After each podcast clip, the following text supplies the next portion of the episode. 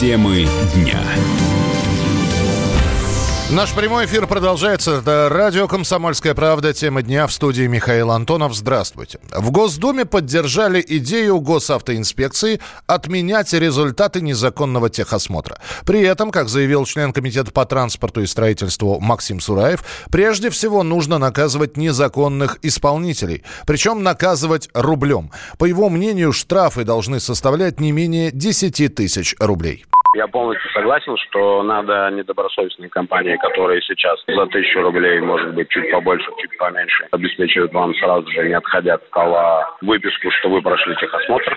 Я считаю, что это неправильно, что их надо штрафовать чтобы не было нарушений. В любом раскладе любое транспортное средство – это средство повышенной опасности. Поэтому оно должно проходить технический осмотр, квалифицированный технический осмотр. Должны быть такими, чтобы не было желания ни у кого за дополнительные деньги оформлять технический осмотр. Мне сейчас сложно сказать, но где-нибудь кратно. Ну, то есть, грубо говоря, если там технический осмотр стоит полторы тысячи, ну, я думаю, что в пределах 10-15, наверное, где-то так.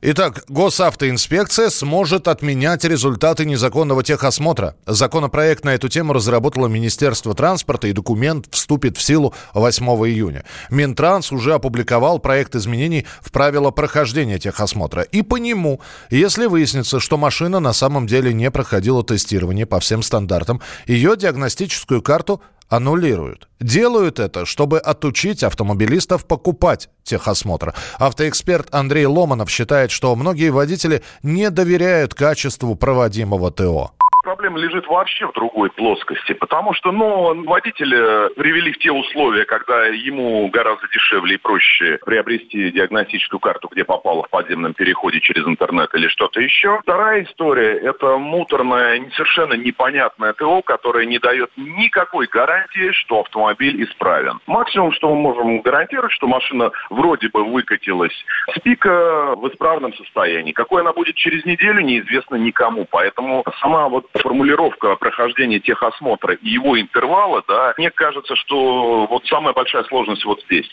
Новый закон также предусматривает фиксацию процесса диагностики на фото. Также вводится 2000 рублей штрафа за езду на машине без ТО. Выявлять такие автомобили будут по камерам. Выписывать штраф будут раз в сутки, то есть за месяц ежедневной езды без техосмотра можно заработать 60 тысяч рублей штрафа.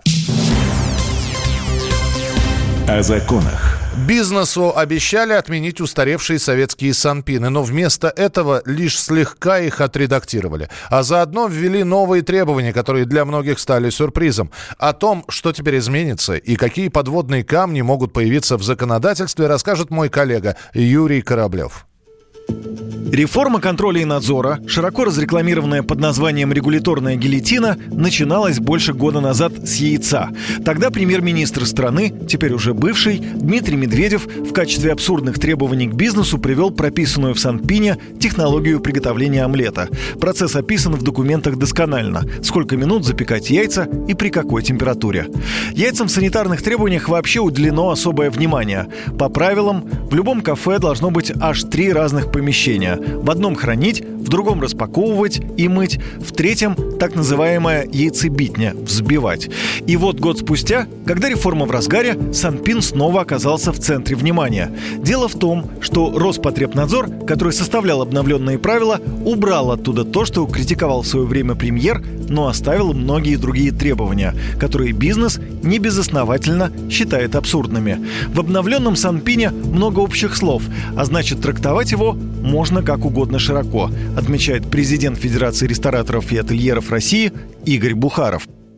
Одно только требование Санпинду, значит, э, должен быть основан на принципах здорового питания. Можете это объяснить? И это что, отдается на откуп проверяющим? Он говорит, вы знаете, вот вы тут жарите, жарите во фритюре картофель. Как его оценивает профессиональное сообщество? Его профессиональное сообщество оценивает так, что он является инструментом для получения административной ренты. Есть кардинально другой вариант документа, его подготовили сами рестораторы. Но на специальной рабочей группе чиновники и бизнесмены не могут договориться о главном. Что контролировать – процесс или результат, говорит Игорь Бухаров. Надо перейти от контроля за самим производством качеству продукции. Это дает возможность использовать технические регламенты. Качество продукции дает возможность оценить, все ли у вас там правильно. Проход у вас метр двадцать или метр пятнадцать, по формальным признакам, за который можно было штрафовать, это уже не принципиально. То есть вас проверили, нет микробов, ну и закрыли вопрос, не ходите. Есть микробы, в зависимости от того, какую потенциальную это опасность несет, приходят, смотрят, дают рекомендации какие-то или там уже штрафуют. Чуть менее громкая, но не менее показательная история с правилами по охране труда в жилищно-коммунальном хозяйстве. В рамках регуляторной гильотины Минтруду было поручено документ пересмотреть. В отведенные сроки чиновники опубликовали для обсуждения точно такой же текст, что был и раньше. Логика простая. Правила и без того хорошие. Но рассказано, отменим и примем новые, не изменив ни единого слова. К правилам и правда нет претензий, заявляет председатель Союза жилищных организаций Москвы Константин Крохин. По его словам, трудовая инспекция не доставляет столько проблем, сколько пожарная служба. Есть у пожарников чрезмерно, я считаю. Это просто вымогательство денег, потому что каждые два года выходят новые требования, новые средства защиты, которые дороже и дороже. То есть ни одна управляющая организация не может выполнить всех требований пожарной безопасности чисто по финансовым соображениям. Но вот что касается охраны труда, техники безопасности, это все подъемно, это все осуществимо, и это можно выполнять, и более того, это нужно выполнять, потому что иначе люди будут гибнуть, там, калечиться и прочее. Почему министерство и ведомства так цепляются за устаревшие требования, понятно. Ведь меньше требований – меньше проверок. И как следствие сокращение штатной численности контролирующих ведомств. Естественная реакция чиновников, которые почувствовали угрозу своим интересам. Попытки спустить все на тормозах, просто переписать в том же виде существующие нормы и правила. С другой стороны, если ослабить проверки, отменить контроль, что-нибудь да произойдет. Массовое отравление или пожар кто будет за это отвечать? Вышестоящие органы скажут «не досмотрели». Поэтому между необходимым и достаточным нужен баланс. Пока его-то и не могут найти. Юрий Кораблев, Дмитрий Казуров, Радио «Комсомольская правда». Темы дня. Я придумал такой сюжетный ход. Давайте я скажу некую чудовищную вещь. Это будет неудивительно скопление мигрантов – это не прогрессивная тема, не техническая, а стереотипная. Среди впечатлений моей юности через запятую идут трипы кислотные, наркотические, и благодать в церкви на праздник Троицы. Олег, а вас случайно в Лондоне не завербовали там на какую-то знаете... лондонскую разведку? Программа «Кашин-Голованов. Отдельная тема». По будням в 9 вечера по Москве.